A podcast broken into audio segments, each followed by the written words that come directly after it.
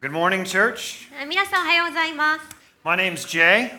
えっと牧師の J です。 By God's grace, I'm a pastor here at this church. 神様の恵みによってこの教会の牧師をしてい And ま this す。 is the time of the service every week where we go and we look at God's word together. これからいつもしているようにその礼拝の中で神様の御言葉を一緒に見ていきたいと思いま We're す going to。continue our study through this, through the letter, the New Testament letter to the Romans. え今日も引き続きローマ人への手紙からえみ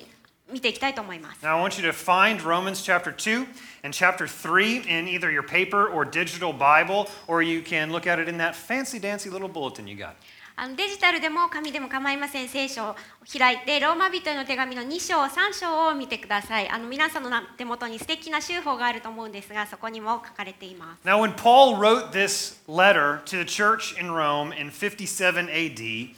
He was writing to strengthen the church, and he had some other objectives as well.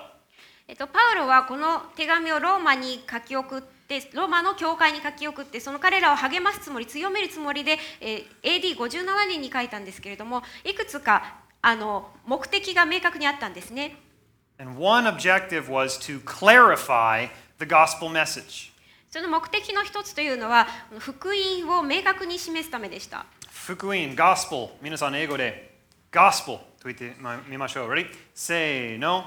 Gospel. Gospel. Let's say it in Japanese. Fukuin と言いましょう。Ready? Say no. Fukuin. Fukuin. Now, gospel means good news. えー福音というのは良い知らせという意味です But last week we covered the beginning of the book of Romans and we read about a lot of bad news. でも先週はそのローマ人への手紙の初めの方を見ていきましたけれどもどちらかというと悪い知らせの方が多かったように思います And if you read uh, the letter to the Romans, you noticed as well that the beginning it can feel a little dark. それからこのローマ人の手紙読み進めていくと最初の方はちょっとあの暗い感じかなと思うと思います He begins talking about uh, you know humanity and the world's root problem. この人間この世界にいる人間のその根本的な問題についてまずパウロは論じています And Paul teaches that our root problem is sin. そしてパウロはその根底にある問題というのは罪なのだと教えています In fact, uh, Romans 1 through 3 talks more about sin and the problem of sin in a more in depth way than anywhere else in the Bible. 事実このローマ人への手紙の1章から3章にはこれからもさまざまなその罪の問題について書いてあるんですけれども聖書の他のどの箇所よりも詳しく深くこの罪の問題についてえー書いています Why? なぜでしょう That's because until you know the problem, you don't know how to solve the problem. それは問題がわからない限りはその解決方法というのもわからないからです Now, if I asked you, what's the root problem? What's humanity's root problem? ではこの人間のこの一番根本にある問題というのは何だろうと尋ねたら皆さんどう答えますか、Well, maybe some would say education, うん、教育の問題かなという方もいるでしょう and they would argue for better schools better teachers. でもう少しいい学校があればとか先生がよくなればなというかもしれません。あるいはその富の分配方法とか使用方法に問題があるんじゃないかという人もいるかもしれません。経済改革が必要だと論じるかもしれません。あるいはこう腐敗した政治が問題なんだという人もいるでしょう。politician in power or they would, they would say the whole political system is messed up and let's have a revolution。あるいはそのそのような結論として自分が信頼するこの人を政治家にしたいもしくはなもうこのこの崩壊してしまっている政治のシステム自体を改革しようというかもしれません?しかしこれらのどれも根本的な問題ではないんです The root problem is sin. 一番の根源にあるのは罪です That's the world's root problem. That is Jay Greer's root problem. あの全世界の問題であり私個人の問題です politicians and economists can't fix sin.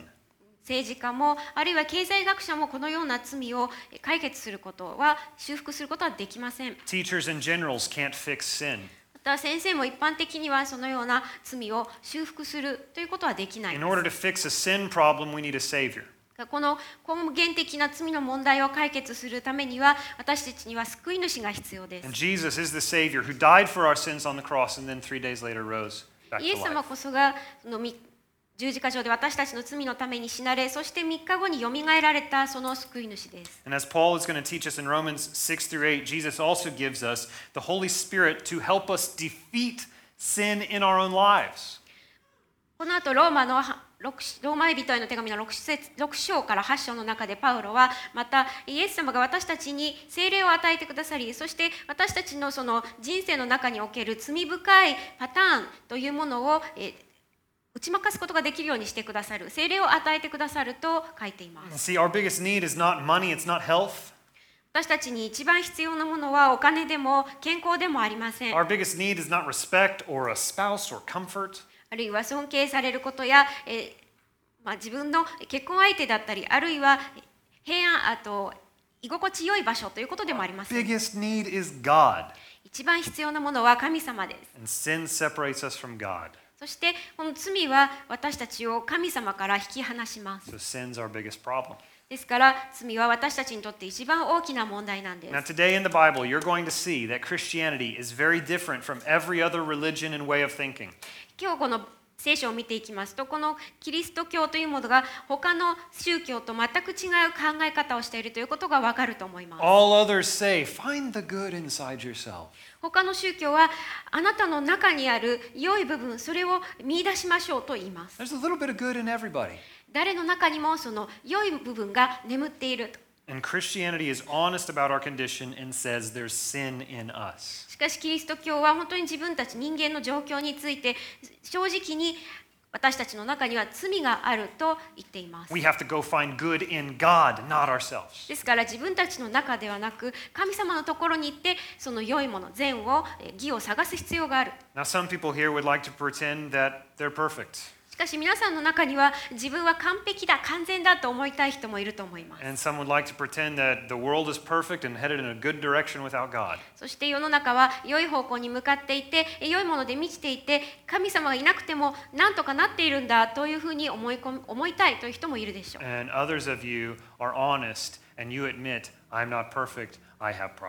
しかし他のその以外の人は、ま、正直に告白をして確かに私は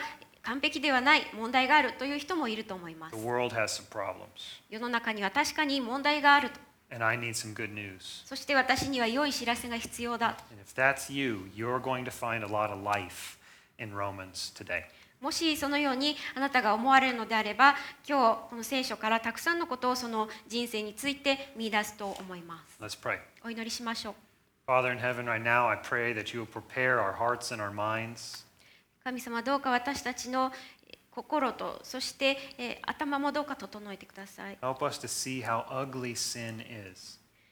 罪の醜さが分かるように助けてください Help us to see how good you are, Lord Jesus. あなたの素晴らしさをイエス様は見出すことができますように And I thank you for forgiving my sin. 私の罪を許してくださったことを感謝します I pray all this in the name of Jesus. イエス様の名前によって祈ります Amen. アーメン In Romans 2 and 3, uh, a word that's pretty unpopular in our society today is mentioned 11 times. ローマ人への手紙の2章と3章ではこの今の社会でも本当にあのあまりその評判の良くない言葉っていうのが11回も出てきます The word judge or judgment is mentioned 11 times in Romans 2 and 3. 裁判とか裁くという言葉がえ11回もこの2章3章に出てきています It's like chapter 2, verse 16 says, On that day when, according to my gospel, God judges the secrets of men by Christ Jesus. 例えば2章の16節には私の福音によれば神の裁きは神がキリストイエスによって人々の隠れたことを裁かれる日に行われるのですとあります So Paul says part of the gospel is judgment.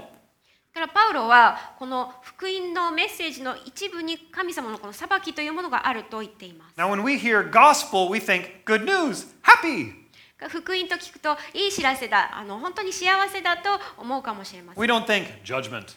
裁きということを思わないでしょう But judgment of sin is part of the gospel message. しかし実際にこの罪の裁きというのは福音のメッセージの一部なんです Yet many people hate the idea of judgment in the Bible.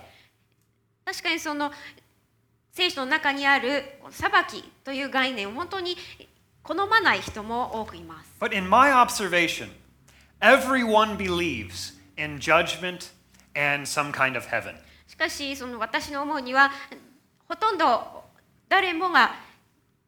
天国とそして裁きというものの存在を信じていると思います Some people claim to be non religious or atheist, 自分は宗教は持たないとか、あるいは無神論者だという人は多くいます。Dies, しかし、もし愛している人が亡くなったとして、その人は何と言うでしょう？Says,、well, 無宗教だと言っている人は、彼らはもう少しいい場所に行ったんだよねと言います。私も死んだ時また会えるのを楽しみにしている。Or they say, you know, th- they're happier now that they're in heaven. あるいはまあ天国で幸せに今は暮らしているだろうと言います So clearly, most people believe in some kind of heaven or afterlife. つまりその明らかにほとんどの人というのは何らかの形で生え天国または、えーまあ、この後の世というものが存在していると思っているんです So, what if you asked them who gets to go to heaven? Everyone? ではその誰が天国に行けるんでしょうか？誰もが行けるんでしょうか？と尋ねたらどうでしょう？Most people say, well, no, not, not everyone. えほとんどの人はいや全員ではないと思うよと言うでしょ Not Hitler, not terrorists, not murder rapists. う例えばヒトラーやテロリストまたは本当にレイプをしたようなその殺人鬼なんかはいけないでしょ Well, who goes to heaven? うでは誰が天国に行けるんでしょうか They say, good people go to heaven? いい人が天国に行くんだよという答えが返ってくると思いま The next question is, what is good? すでは良いというのはどういう意味なんでしょうか Who defines good? その良いを一体誰が定義するんでしょう Many terrorists thought they were doing good. 多くのテロリストは自分たちのやっていることは正しい良いことだと信じていました So, whose definition of good makes us saved to heaven? ですからその誰のこの良いことの定義によって私たちは救われて天国に行くんでしょう。人がこの良いという言葉を使うとき、その定義は大体自分の中での定義です。どういう意味かあの分かりますか？これが、まあ、裁き、They have made themselves the judge. 自分を裁き主、裁判官としているんです。People think they don't like judgment, but they really just don't like God's authority to これは裁きじゃないと考えるかもしれませんけれども、要するに神様をその権威者として裁,く権威者としたくないという考えなんだろうと思います。As 自分がその裁いている、自分が裁き主である間は、このような裁きが行われても構わない。皆さんにお知らせがあります.私たちは裁判官ではないんですね God is the judge. 神様が裁く方です Romans 1 through 3 answers some pretty big questions. ローマ人への手紙の1章から3章では大きな問題をにいくつか質問にいくつか答えています Who is good by God's standard? 神様の基準では一体誰が良いと認められるのか How will God judge us? 神様は私たちをどのようにして裁かれるのか And how can I be declared righteous by God on Judgment Day? そして神様のその裁きの日に私たちは神によってどのようにその義であると宣言してもらうことができるのか And today you will leave with clear answers to all of these questions. 今日皆さんはこれらすべての答えを明確に得てここから帰ることができると思います Not because I have the answers, 私に答えがあるからではないんです because these answers are here in Romans 1 through 3. ローマ人への手紙1章から3章の中にすべて答えが書かれているんです In that bulletin that you received, you can see a little outline of Romans chapters 1 through 3. 皆さんのそのお手元の週報にローマ人への手紙の1章から3章のその概要という概略が書かれています。Now, you can see this outline in your bulletin right there, and, and you're going to see that we're going to walk through points A, B, and C. その中をちょっと見ていただくと A、B、C という3点が書かれていますがそこを一つ一つ見ていきたいと思います。And in points A and B, you see a theological term, special revelation. その中で特別啓示という、えーまあ、言うならば神学用語が出てきます。Well, Takako-san, what in the world does this mean? えーどういう意味なんでしょう Okay, this is a Christian theological word. Here's the definition. で、えっと、この特別啓示の神学的な意味はこういう意味です。Special revelation is God's unique revelation of himself through acts such as giving the law through Moses, the Old Testament prophets, the apostles' teaching, and most significantly through Jesus. え特別啓示とはモーセに立法が与えられたことを通してまた旧約聖書の預言者や使徒の教えそして最も重要なことにイエスを通して示された神のユニークなご自身の啓示である。So, Paul was writing to a church in Rome in year 57 with both Jews and non Jews or Greeks, Gentiles, in that church. パウロは AD57 年にローマの教会にこの手紙を書き送ったわけですけれどもそのローマの教会にはユダヤ人ではないギリシア人そしてユダヤ人両方がいました。And they had a lot of differences, but one of the differing characteristics was this Jews had special revelation. 彼らの間にいろいろ違いがありましたけれどもそのまあ、一つその大きな違いというのはユダヤ人にはこの特別啓示が与えられていたんです They had Moses to give them the law, the first five books of the Old Testament. 旧約聖書の一番最初の5つのえー書物が書簡がありますけれどもユダヤ人にはそのモーセの立法が与えられていました In their history, God did miracles among the Jews. また彼らのその歴史を見ても神様が直接ユダヤ人に対して奇跡を行っています They had prophets, 預言者も与えられました and God chose to reveal himself to Israel, the Jews. そして神様はご自身ご自分をそのイスラエル人つまりそのユダヤ人の中でえ直接明らかにされることを選択されていま And す Jesus, the clearest revelation of God, God Himself, was born as a Jew and lived among the Jews. イエス様は一番明確に神様ご自身を表された姿神様ご自身でありますけれどもそのイエス様はユダヤ人としてユダヤ人の中で生活するためにこの世に来られました Well, what about the rest of the world? ではそれ以外の世の中の人々はどうなんでしょう？All people, everywhere, everyone has general revelation.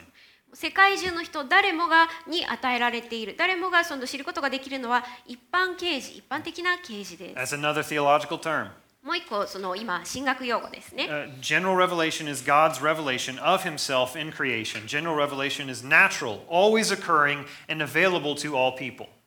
え一般啓示とは創造物に表された神ご自身の啓示である一般啓示は自然で常に起こっておりすべての人々に開かれている So, general revelation includes things like sunsets and babies and seasons. 具体的に言うならばこの一般啓示には例えばえー日暮れであったり赤ちゃんや四季であったりあるいはいちごとかえ It's What is things like strawberries and tsunamis Oh, and stars. ーいちごとか津波とか星とかそういったものが含まれています The way that your heart and your, and your lungs and your brain are all currently right now working, that's, that's part of general revelation. また今現在皆さんのそのまあ心臓や肺やあるいは目や耳というものがしっかり働き機能していると思いますがそれも一般啓示です So, here's a question では質問です Do people who only have general revelation have an excuse for sinning because they do not have special revelation?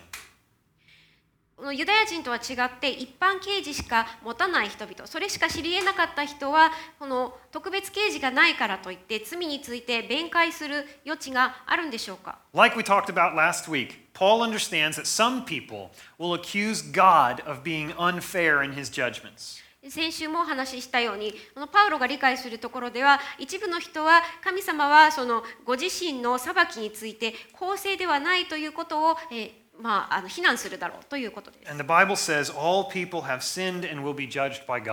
聖書は、すべての人は罪を犯していて、そし people have sinned and who on judgment day says, No, no, no, God, I have an excuse for sin. ですから、パウロがここで想像しているのは、いつの日かその裁きの日が来た時に、誰かがこのように神様に言うかもしれない、言うだろうということです。いえ、神様、私にはその。言い訳があるんです。聖書は持ったことありません。I never heard of Moses' Ten Commandments. そのメモーセの10回だって一度も耳にしたことはありま I せん never。had special revelation. 特別啓示なんて知りません。Therefore, my sin is で excused. すから私は罪に定められないですよね。And today, Romans is going to give us four reasons why all are without excuse for sin. え今日え見ていくローマ人の手紙の中ではこの人たちがこのような罪を弁解する余地がない4つの理由について述べています。もらった手法に書いてください. Write these down in your bulletin. Number one, those without special revelation are without excuse for sin because God is revealed in creation. で一つ目神は創造物の中に掲示されているので特別啓示のないものは罪の弁解の余地がない。I want you to read Romans 1 18 through 20 with me and underline these following words. これからローマ人の手紙1章の18から20節を読みますがこの次の 下線を引いてある部分を下線を引いてください。 For the wrath of God is revealed from heaven against all ungodliness and unrighteousness of men who by their unrighteousness suppress the truth. For what can be, be known about God is plain to them because God has shown it to them. For his invisible attributes, namely his eternal power and divine nature, have been clearly perceived ever since the creation of the world and the things that have been made, so they are without excuse. というのは不義によって真理を阻んでいる人々のあらゆる不経験と不義に対して神の怒りが天から掲示されているということです。されているからです。神について知り得ることは彼らの間で明らかです。神が彼らに明らかにされたのです。 神の目に見えない性質、すなわち神の永遠の力と神性は世界が創造された時から被造物を通して知られ、はっきりと認められるので彼らに弁解の余地はありません。Now, this doesn't say, you know, God's existence is, is kind of hidden and it's difficult to ascertain. ここに書いてあるのはその神様の存在というのは隠されていて確かめることが難しいのだということではありません。No, it says it's plain in the detail and beauty and complexity and power of nature. 神の存在は明確であり、この詳細も素晴らしさも複雑さも、えーまたそして自然の力というもの、そういったものもえー目に見える形で存在していると。You can't live in this amazing world and feel a spring breeze and have a child and eat a watermelon without wondering about a creator. ですからこの本当に素晴らしい世界に住んでいてで本当に気持ちいい、まあ、心地よい春の風を感じたりあるいは子供を設けたりまたは、えまあ、スイカを食べたりそんなことをしながら一体創造主はどんな方なんだろうと、え思いを巡らさないことはありえないんです。And verse 20 says, All people with only general, general revelation are without excuse. 20節に書いてあるのはこの一般啓示というものがえだけがあるものそれその人たちも弁解の余地はないと書いてあります All know of God. すべての人には神様は知らされている In chapter 1, verse 30, 32 says, All know God has a standard, a righteous decree, which we then all break. 一章32節にはえ私たちは皆神様は基準をえ持っておられるそれはつまり神様による義の定めであり私たちはそれを破っているのだと書いてあります Number two, 2つ目 those without special revelation are without excuse for sin because we condemn ourselves by our judgments of right and wrong. 自分自身の善悪の判断によって自分で自分を罪に定めているので特別啓示のないものは弁解の余地がない These statements about those without special revelation are especially applicable to us in Japan, where so many people have never heard of Jesus or read the Bible. この、 まあ、特別啓示に関することか特別啓示を持たないものというのは特に日本に当てはまると思いますなぜならば本当にイエス様のことをえ聞いたことがないあるいは聖書を手にしたことがないという人が多くいるからです All people, regardless of background and their place in time, have cast judgments on other people. どのような背景を持っていようとあるいはじどのような時代に存在していようと他その人は他の人に対して自分が裁い何かの基準を持って裁いたということがあると思います。 Chapter 2, verses 1 through 3 says this. 2章1節から3節まで It says, Therefore, you have no excuse, O man, every one of you who judges. For in passing judgment on another, you condemn yourself, because you, the judge, practice the very same things. We know that the judgment of God rightly falls on those who, pra- those who practice such things. Do you suppose, O man, you who judge those who practice such things and yet do them yourself, that you will escape the judgment of God? ですからすべて他人を裁く人よ。あなたに弁解の余地はありません。あなたは他人を裁くことによって自分自身を罪に定めています。裁くあなたがそれと同じことを行っているからです。私たちはそのようなことを行っている人々に下る神の裁きが正しいことを知っています。そのようなことをしている人々を裁きながら自分で同じことをしている人よあなたは自分は神の裁きを免れるのだとでも思っているのですか？So, anytime we judge, we set a standard of which we fall short. だから私たちは何かしらこの自分が裁くたびに自分すら超えられない一種の基準を設定しています。It's like our judgments set a high jump bar. 私たちのその裁きの基準を設定するというのはこのような高飛びのバーを設定するようなものです、ね。Say, you know, really、本当に、えー、あんなこと言ったらダメだよねと言ったり。You know, you really eat that. You drink that. いやあんなもの食べたり飲んだりするべきじゃないよとか。Can you they wore that? いやあの服装を信じられるとか。You know that product is unethical, right? あれはちょっと倫理的じゃないよねあの商品はと言ったり Your judgments become the standards that you set for your for your coworkers, your family, your friends, your neighbors. だから自分がそのようにして自分の同僚であったりあるいは家族や友達やあるいは近隣の人に対して何かしらこう基準を設定するたびにあこれは、えーあなた対自身の基準になるわけです。And it's like Paul is saying, on judgment day, God will show you all the standards that you set for others. そしてパウロが聖書で言っているのはういつの日かその裁きの日に神様はあなたが他の人に対して設定したこのような基準をすべてあなたに見せます、示します。あなた自身が他の人に対して設定したこの高飛びの場を基準をすべて示すでしょう。And God will say, go ahead and jump over that. で神様はほらそれをじゃあ自分で超えてごらんとおっしゃいます。毎日生きてる間ずっと自分でこのバーを飛び越えたんですか？And we will be forced to admit that every day your we set ourselves. その時私たちは自分が自分たちに対して設定した基準すら満たすことができないということを認めることになります。Verse 3 says, You judge others' sins and then do them yourself, so you're without excuse. 3節このように他の人の罪を裁くことによってこう自分に対しても同じように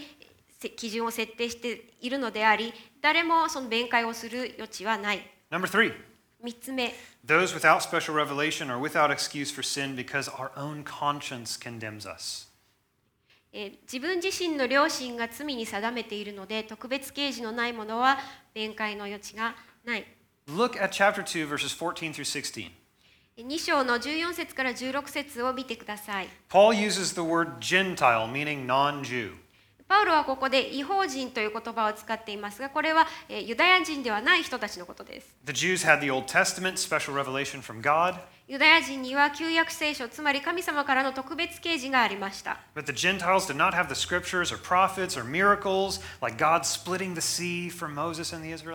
しかし、違法人にはこのような立法であったり、あるいは預言者もまた神様からの奇跡、例えばそのモーセがイスラエル人に対して示した神様のこの公開を分けるという、そのような奇跡もありませんでした。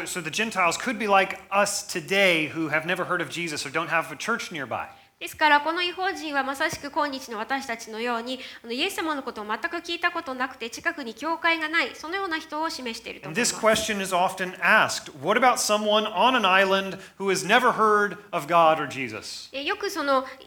質問される項目の中でじゃああのどこかの離れ小島で育ってそして神様とかイエス様のことを一回も聞いたことがない人そのような人はどうなんだ？Do those who have never heard have an excuse for sin? そのような全く一度も耳にしたことない人は罪に対して弁解する余地が言い訳をすることができるのか No. Number one, they have God revealed in creation. え弁解の余地はありませんなぜなら一つ目神様は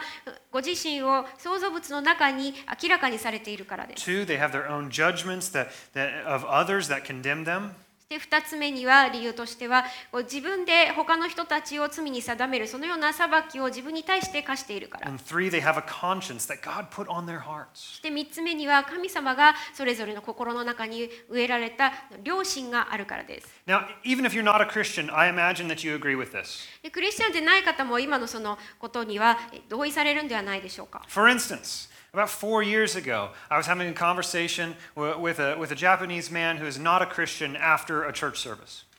例えば4年前のことですけれども礼拝に来られた方とその礼拝の後話をしていましたその方はクリスチャンではない日本人の男性だったんですね And he told me, I think all people know right from wrong naturally. で彼が言うにはおそらくどんな人でもこの何が正しいか何が正しくないかというのを自然に分かっているんではないか And I said, You mean even without the Bible? で私は、え、聖書がなくても分かると思いますか？と言いました。すると彼は、え、私たちに良心がありますか？その心で正しいのか正しくないか判断できると思うんです。から私はそれはつまり神様の立法が私たちの心に書かれているというようなことでしょうかと said, Exactly. と彼はそうその通りですよと言いました I said, That's exactly what Romans 2 14 through 16 says. から私はそれはまさしくそのローマ人への手紙の2章14節から16節に書かれていることですと言いました says, For when Gentiles who do not have the law by nature do what the law requires, they are a law to themselves, even though they do not have the law. For they show that the work of the law is written on their hearts, while their conscience also bears witness, and their conflicting thoughts accuse or even excuse them on that day when, according to my gospel, God judges the secrets of men by Christ Jesus. 立法を持たない違法人が生まれつきのままで立法の命じる行いをする場合は立法を持たなくても自分自身が立法に対自分に対する立法なのです 彼らはこのようにして立法の命じる行いが彼らの心に書かれていることを示しています彼らの両親も一緒になって証ししまた彼らの思いは互いに責め合ったりまた弁明し合ったりしています私の福音によれば神の裁きは神がキリストイエスによって人々の隠れたことを裁かれる日に行われるのです God's standard is written on human hearts. 神様の基準は人間の心に書かれている Our conscience tells us this is wrong. 私たちの両親がこれは間違っていると訴えます But chapter 1, verse 18 says that we then suppress those thoughts in order to follow our own way. しかし一章13 18節には私たちはしかし自分自身のしたいことをするためにその思いを押し殺していると In chapter 2, verse 16 says, God will even judge the secret sins. また2章16節には神様は私たちの隠れた隠された罪すら裁かれると書いています Someone could think, well, actually, nobody knows about this sin, so I don't actually lose any face over it, so I guess it doesn't really matter, right? でこう考える人がいるかもしれません。まあ、あの罪について知ってる人は誰もいないし、私が恥をかかなかった。まあ、だからこの罪は大したことではないよね。Wrong. 正しいことではありません。God knows the secret sins. 神様はその隠れた罪もご存知です。And all of those secret sins will one day be revealed and judged. そしてあなたのその隠された罪というものもいつの日かその裁きの日に明らかにされ、そして裁かれます。Now, I don't know about you, but I want all of my secret sins to be confessed and forgiven before Judgment Day. え皆さんのことは分かりませんけれども自分に関して言えば私は隠れた罪も告白してそして許されておきたいそのいつの日かやってくるその裁きの日の前に許しを受けていたいと思います。Okay, so today we, and last week, we learned that those who have only general revelation are still guilty and without excuse for sin. から、えーまあ、今週もそして先週も一般刑事を受けている人だけうしか受けていない人というのも有罪であってそして罪について弁解する余地がないということが分かりました。では、特別刑事を受けていたもの、あるいは今も持っている人たち、その人たちはどうなんでしょう？Do フリーパスもあの何でも許されるんでしょうか？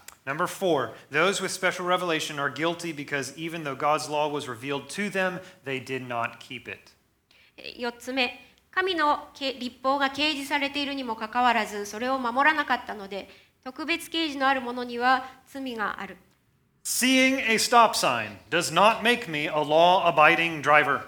例えば自分が運転をしていたとして赤信号がありましたそれを見たことによって自分は違反ドライバーにはなりません Stopping at the stop sign makes me righteous. しかしその赤信号のところで止まれば私はそのことによって正しいもの義となります Knowing God's law does not make you righteous. 神様の立法を知っているからといって知っていることがあなたを正しいものとはしません Obeying the law does. しかしその立法に従うことによって正しいもの義なるものとされます Keeping God's holy standard makes us righteous. 神様のえー聖なる基準というものがありますそれを守ることによってあなたは義なるものとされます Shikashi, but nobody has lived up to God's holy standard. でもその神様の清い基準を満たしてえー人生を生きた人というのは一人もいないんです Chapter 2, 12 and 13 says, For all who have sinned without the law will also perish without the law, and all who have sinned under the law will be judged by the law. For it is not the hearers of the law who are righteous before God, but the doers of the law who will be justified. 2章の12節と13節立法なしに罪を犯した者はすべて立法なしに滅び立法の下にあって罪を犯した者はすべて立法によって裁かれますそれは立法を聞く者が神の前に正しいのではなく立法を行う者が正しいと認められるからです So I want you to imagine a kid who grew up in Bangladesh without a witness, without a church, without a Bible. えー想像してみていただきたいんですけど例えばバングラデシュで育った子供がいて誰もイエス様のことを証しする人もいなければ教会もない聖書も見たことがない And that kid then lusts or gossips or lies. 彼は成長の過程で人のものを欲しがったりあるいは何か噂話をしたり嘘をついたりします He's guilty of breaking God's law. 神様の立法を犯しているわけです有罪です Then I want you to imagine a kid who grew up in my hometown where 40% of the people go to all the churches that are there. 例えばアメリカのその J の住んだところではどうでしょうか？そこでは40%の人たちが教会に通っています And that kid went to Sunday school and had parents that read them the Bible? えそのような環境で育った子供は教会学校にも行ったことがあるし両親が夜な夜な子供に聖書を読み聞かせをしたかもしれません。で、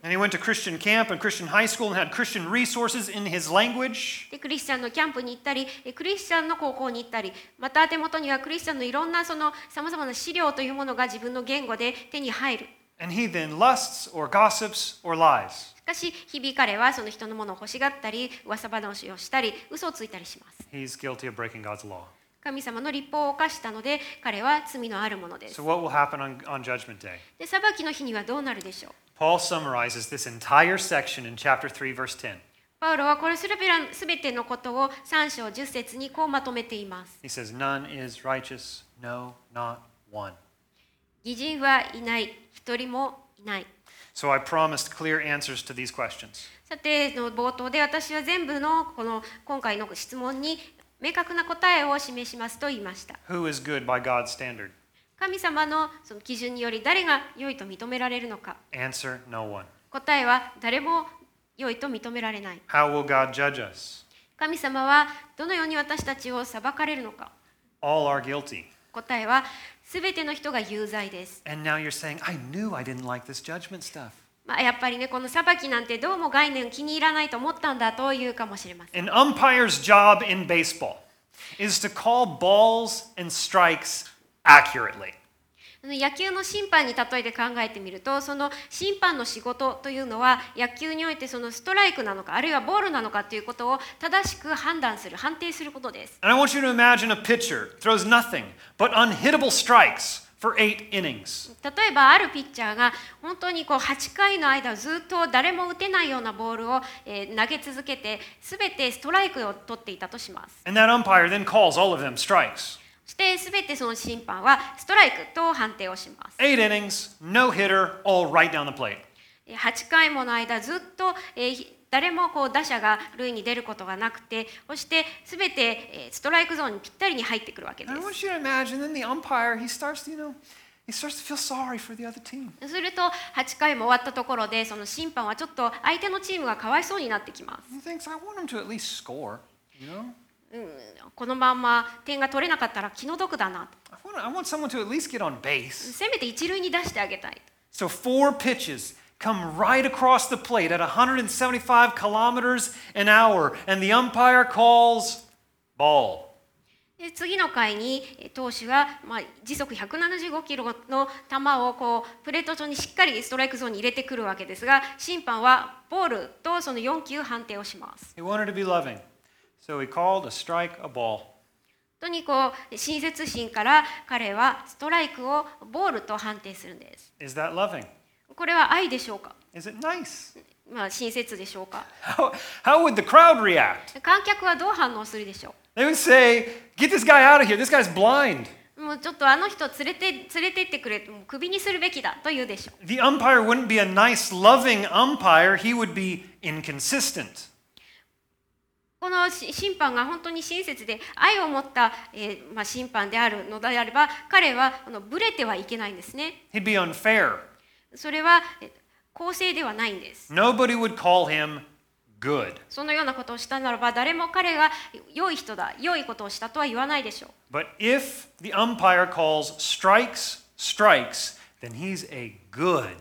umpire. しかしもしその審判がストライクをストライクと判定しボールをボールと判定するのであれば彼は良い正しい審判です And God is a good judge. そして神様は良い正しい裁判官です God calls it right every time. 神様は毎回正しい判定をされます And if he were to condemn 100% of humanity, he would be a good judge. そのようにして神様が人間を100%毎回有罪に定めるのであれば神様は良い正しい裁判官であると言えます Be accurate, and he would be fair. 正確であり公正です Now, all of us get up to the plate, and God calls strike. 私たちは皆その裁きの日に、えーまあ、ホームベースに立つわけですが神様がストライクと言います We have all sinned. 私たちは皆罪を犯しました And now you're saying this is only bad news. なんだ悪い知らせばかりじゃないかと思われるかもしれません Yes, Romans 2 and 3 is here to explain to us the problem with the world and humanity and all of us individually. その通りなんですね。ローマ人への手紙の2章3章にはこの世の中、まあ、人人類一般そして私たち個人一人一人に対してその問題があるよということを説明しているんです。The root problem is sin. その根底にある一番の問題というのは罪です。But I have some good news called the gospel. しかし良い知らせがあります。福音という知らせです。Here's the last question 最後の質問です。how can I be declared righteous by God on Judgment Day? どのようにして裁きの日に私は神によって義であると宣言をいただくことができるのか God made a way through the cross of Jesus. 神様はえイエス様の十字架を通してその道を作ってくださいました Here's the answer through faith in Jesus. 答えはイエス様を信じることによって Romans 5 8 and 9 says, God shows his love for us in that while we were still sinners, Christ died for us. Since therefore we have now been justified by his blood, much more shall we be saved by him from the wrath of God. えローマ人への手紙5章の10 8節9節。しかし私たちがまだ罪人であった時キリストが私たちのために死んでくださったことにより神は私たちに対するご自身の愛を明らかにしておられます。ですから今すでにキリストの血によって義と認められた私たちが彼によって神の怒りから救われるのはなおさらのことです。しかし私たちが完璧な人になってからキリストが私たちのために死んでくださったことが書いてあるでしょうか Does it say that, that, that Jesus died for us after we had become perfect people? No. While we're still sinners,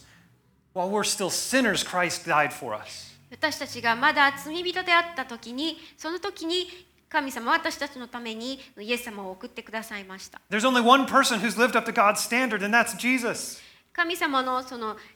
本当に清い基準それをえー全て満たして人生を生きた方というのは一人しかいませんそれはイエス様です Jesus' blood paid the price for our sins. そしてイエス様の血は私たちの罪のその対価を払うために流されました We are saved from the wrath of God through Jesus' death on the cross. 私たちはイエス様がその十字架上で死んでくださったそのことを通して神様の怒りから救い出されたんです The wrath of God was poured out on Jesus on the cross for my sin. イエス様がその十字架上で、えー私たちのために死んでくださったこと私たちの罪のために死んでくださったその時に神様のこの怒りはイエス様の上に注がれたわけです And Jesus is God in flesh, the eternal Son of God. イエス様はえー肉の形を取られた神様永遠のこの神様の御子です He's the creator. 創造主です And the death of God in flesh is no small thing. 肉を取られた神の死というのは小さなことではありません The blood of the perfect eternal Son justifies us. 完璧な永遠の御子のその血というものが私たちを義としてくださるんです This means that we are made righteous through Jesus. つまり私たちはイエス様を通して正しいもの義としてえされたということです Who's made righteous? Who's justified? 義とされるえ正しいものと認められるのはどんな人でしょうか Chapter 3, verse 26 it was to show his righteousness at the present time so that he might be just and the justifier of the one who has faith in Jesus. 3章26節それは今の時にご自身の義を示すためで表すためでありこうして神ご自身が義でありまたイエスを信じる者を義とお認めになるためなのです All who have faith in Jesus are justified. イエス様を信じる信仰を持つ者は全て義と認められます And God is just because he condemns all sin. そしして神様はすべての罪を有罪とされる方であるから公正な方正しい方です He never compromises. 決して妥協はする方ではありませ He ん doesn't call a strike a ball. ストライクをボールと言ったりしません He's totally fair. He punishes all sin. 完全に公正公平な方であらゆる罪に罰を与える方です And believers here today, all of your sins were punished on Jesus on the cross. でここにいるすべての方の罪というのは十字架上のイエス様の上に負わされそしてすべて、えーつそれを神様が罰し罰されました And the Bible teaches that the sins of unbelievers who never receive forgiveness, that those sins are punished in hell. しかし信じない者の罪というのは地獄において罰を受けると聖書は教えています God punishes 100% of sin because he's just. 神様は100%罪をえー罰する方であるので神様は正しい方なんです But because he made a way for us to also be justified and saved from sin, he is the justifier. しかし同時に神様はわイエス様は私たちの罪のために死ぬようにそのように救い出すために送ってくださる私たちが救われる道を作ってくださったということであり神様はそのことによって義を作られる方義を認める方です By God's grace, we are saved. 神様の恵みによって私たちは救われます He didn't have to make a way, but he did. そんな道を作る義務は神様にはなかったんですが与えてくださったんです.それは神御子の死というものをが代償となっています God made a way for us to be justified because he loves you. この義に認められる道を作ってくださったのは神様があなたを愛しておられるからです So, what are you going to do now that you know this? ではこれを知って私たちはどうするべきでしょう？For those of you who are not yet uh, a a Christian, today is the day to reconcile with God. まだクリスチャンでない方今日が神様神様と和解する日です Do not wait. どうか待たないでください Run to salvation. 救いに向かって走ってください If you believe this, that means God is calling you. もしこれを信じるのであれば神様があなたを招いておられる After the service, I'm going to be standing right here. Come talk to me after the service about what it means to follow Jesus. 礼拝の後私はここに立ってますのでイエス様に従うというのはどういうことなのかどうぞ話しに来てください Christians, you've been saved. クリスチャンの皆さんあなたは救われました You have nothing to fear. 何も恐れる必要はありません Jesus' blood justified you. イエス様の血があなたを義と認めてくださいました And you know the way to be justified, and now you can tell others about that way as well. そしてどのようにしたら義と認められるのかその道が分かったのですから他の人にも伝えてほしいと思います Christians, enjoy life with God and enjoy God. クリスチャンの皆さんはどうぞえ神様と共にいるその人生を楽しんでそして神様の愛を受けてほしいと思います Let's pray. お祈りしましょう Father in heaven, I thank you so much. I thank you so much for sending Jesus to die for us and to make us righteous. 天の神様本当に私たちを義とするためにイエス様を送ってくださったことを感謝します Father God,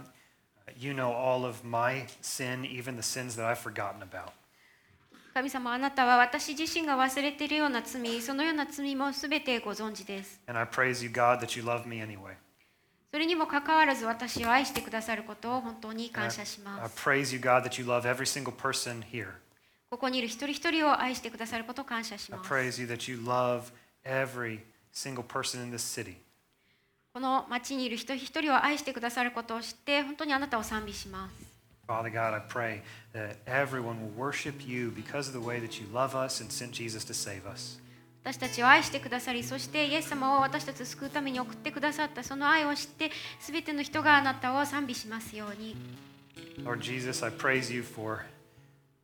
shedding your blood to, to forgive us of sins. イエス様は私たちの罪を許すために血を流してくださったことを感謝します And I thank you, Holy Spirit, for helping me to live a new life, a life that's raised up from the dead. 死からよみがえられらされたこの人生を生きることができることを神様聖霊様本当に感謝します In the name of Jesus, I pray. イエス様の名前によって祈ります Amen. アーメン